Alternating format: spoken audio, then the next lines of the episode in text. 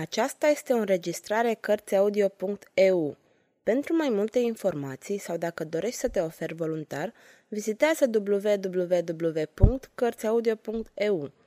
Toate înregistrările Cărțiaudio.eu sunt din domeniul public. Michel Zevaco Crimele familiei Borgia Capitolul 12 Rafael Sanzio îl vom aduce acum pe cititorul nostru într-o casă mare și frumoasă, aflată pe flancurile lui Pincio, una dintre colinele Romei. La primul etaj era o sală mare, unde pătrundea lumina dinspre balcon în valuri. Era atelierul lui Rafael Sanzio. Ajutat de un tânăr, apropiat de vârsta lui, scotea tablourile de pe pereții atelierului. Pe măsură ce pânzele erau desprinse, Tinerii le treceau pe o frânghie și le coborau pe fereastră într-o șaretă ce era oprită în fața casei și în care un om aranja lucrările în ordine. Toate astea dădeau impresia unei mutări grăbite sau unei fugi. Tinerii, în timp ce își făceau treaba, vorbeau. Deci, spunea prietenul lui Rafael, la Florența trebuie să ajungă tablourile. Da, dragul meu Machiavelli, la Florența. Acolo sper să aflu ajutor și protecție, grație iubitului meu maestru Perugino. În 15 zile, cel mult, toate comorile astea vor fi în Florența. Eu răspunde asta, Sanzio. Îți mulțumesc, Machiavelli. Știu că pot conta pe prietenia ta. Dar n-ar fi mai bine să le aduci chiar tu? În loc să mi le trimiți? Vino și tu, Machiavelli. Roma este un oraș mort. Florența, din potrivă, este creierul Italiei. Machiavelli clătină din cap. Da, zise el, îmi place Florența așa cum îți place și ție și într-o bună zi acolo îmi voi scrie cartea care umple gândurile și visele. Dar aici găsesc materiale pe care nu le pot găsi nicăieri în altă parte. Ce vrei să spui? Că pentru a-mi scrie cartea nu pot avea modele mai bune decât Borgia. Ce criminal grozav! Se poate imagina un amestec mai perfect de cruzime, viclenie și violență? Ce tip admirabil de despot pentru a insufla poporului onoarea față de despotism! Ah, ce bucuros sunt că mi-am pus în aplicare planul de a-l înjunghia pe Borgia. Machiavelli tăcu subit. Apoi își trecu mâna peste fruntea fierbinte și, întorcându-se spre Rafael, care îl contempla, zise Iartă-mă, prietene, pentru rătăcirea mea, acum când tu ești pândit de atâta primejdii. Dar la ce te gândești? Rozita, murmură cu teamă în clas. Fornarina ta, continuă Machiavelli, ar trebui să-mi spui de ce trebuie să pleci așa de grabnic? De ce fugi? Machiavelli, fiecare minut este foarte prețios. Într-o bună zi, când vei veni să mă vezi la Florența sau la Urbino, îți voi spune tot. Azi nu pot să spun decât că Rozita este în primejdie de moarte. Ceea ce mi-a povestit ieri maga la ghetou m-a înspăimântat. Mâine în zori, eu și Fornarina vom fi departe de Roma pe drumul ce duce la Florența, dar înainte de a pleca ne vom căsători. Bine, și unde va avea loc? Noaptea asta, în bisericuța îngerului, care se află la intrarea în ghetou. Aici a fost găsită odinioară sărmana mea Fornarina, de maga. La ce oră? După slujba de seară, pe la nouă dimineața. Vom pleca imediat după ceremonie și vom lua trăsura din locul pe care mi-l vei spune tu. Fii liniștit, totul va fi gata. O trăsură solidă, cai limpezi, mă ocup eu de tot. Dar spune am vreo 50 de ducați, ai nevoie de ei? Nu, sunt bogat. Vistierul papei mi-a plătit bine fecioara în jilț. Tablourile fusese încărcate. Cei doi prieteni coborâră și își luară rămas bun până la ceremonia ce urma să se țină la biserică. Machiavelli urma să fie matronul fornarinei. Rafael ajunse la biserică și intră înăuntru.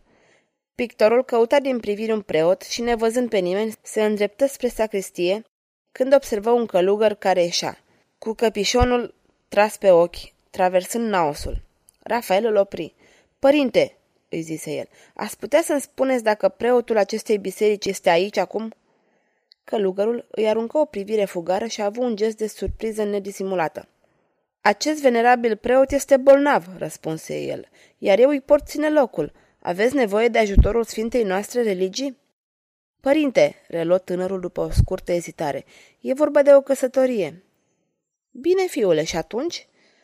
O căsătorie fără fast, fără lume multă. Logodnica, dintr-un capriciu, dorește ca această căsătorie să se facă noaptea. Sunteți logodnicul? Da, părinte. Și logornica cine e? Veți afla numele la momentul potrivit. Bine, bine, fiule. Și vreți să faceți căsătoria noaptea?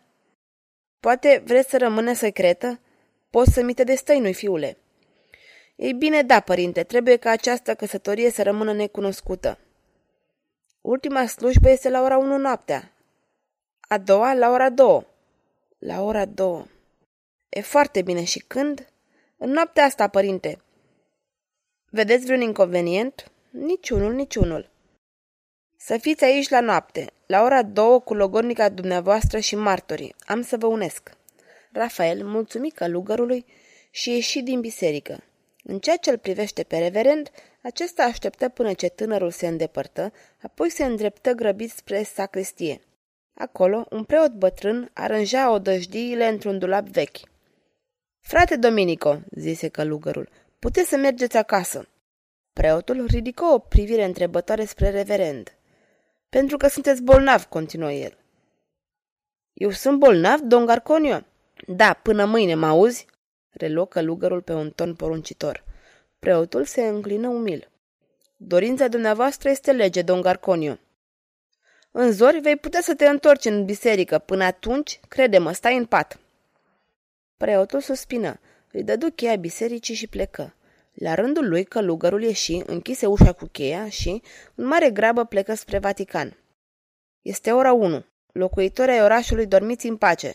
Pasnicul de noapte anunță spre ghetou ora fără să intre. În locuința întunecată a lui Maga, Rafael Sanțio și Rosita, mica fornarină, logodnica sa, își luau rămas bun de la bătrâna magiciană. Calmă și aparent indiferentă, Maga o mângâia pe fornarina care plângea în brațele ei. Mamă, imploră fata, vino cu noi. Trebuie să rămân, răspunse pe un ton hotărât. Mai târziu am să vin la voi, poate. Dar acum mai am ceva de îndeplinit aici.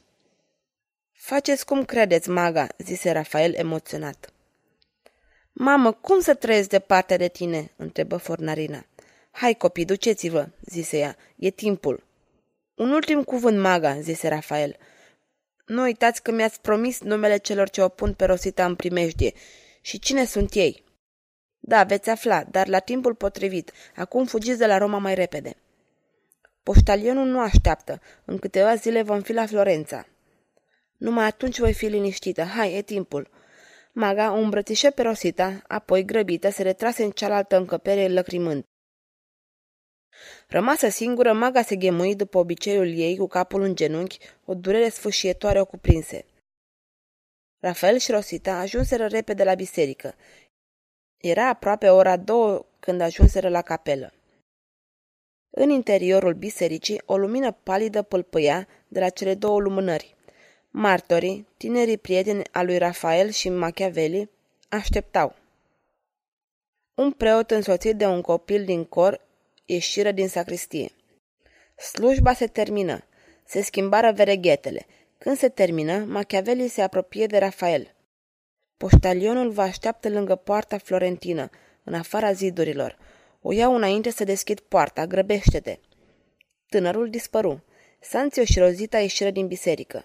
Martorii se apropiară, felicitară mirasa și apoi plecară la casele lor.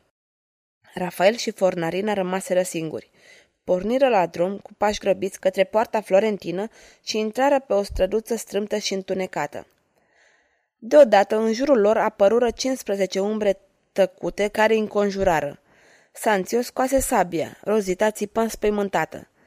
Fără să scoată un cuvânt, păstrându-și toate forțele pentru luptă, Rafael își luă soția în brațe și, cu pumnul ridicat, năvăli asupra grupului ce-i stătea în cale.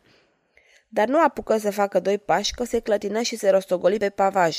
O lovitură puternică îi zdruncinase capul. Tânărul auzi un țipă de deznădejde, apoi leșină. Când își reveni, noaptea încă nu se sfârșise.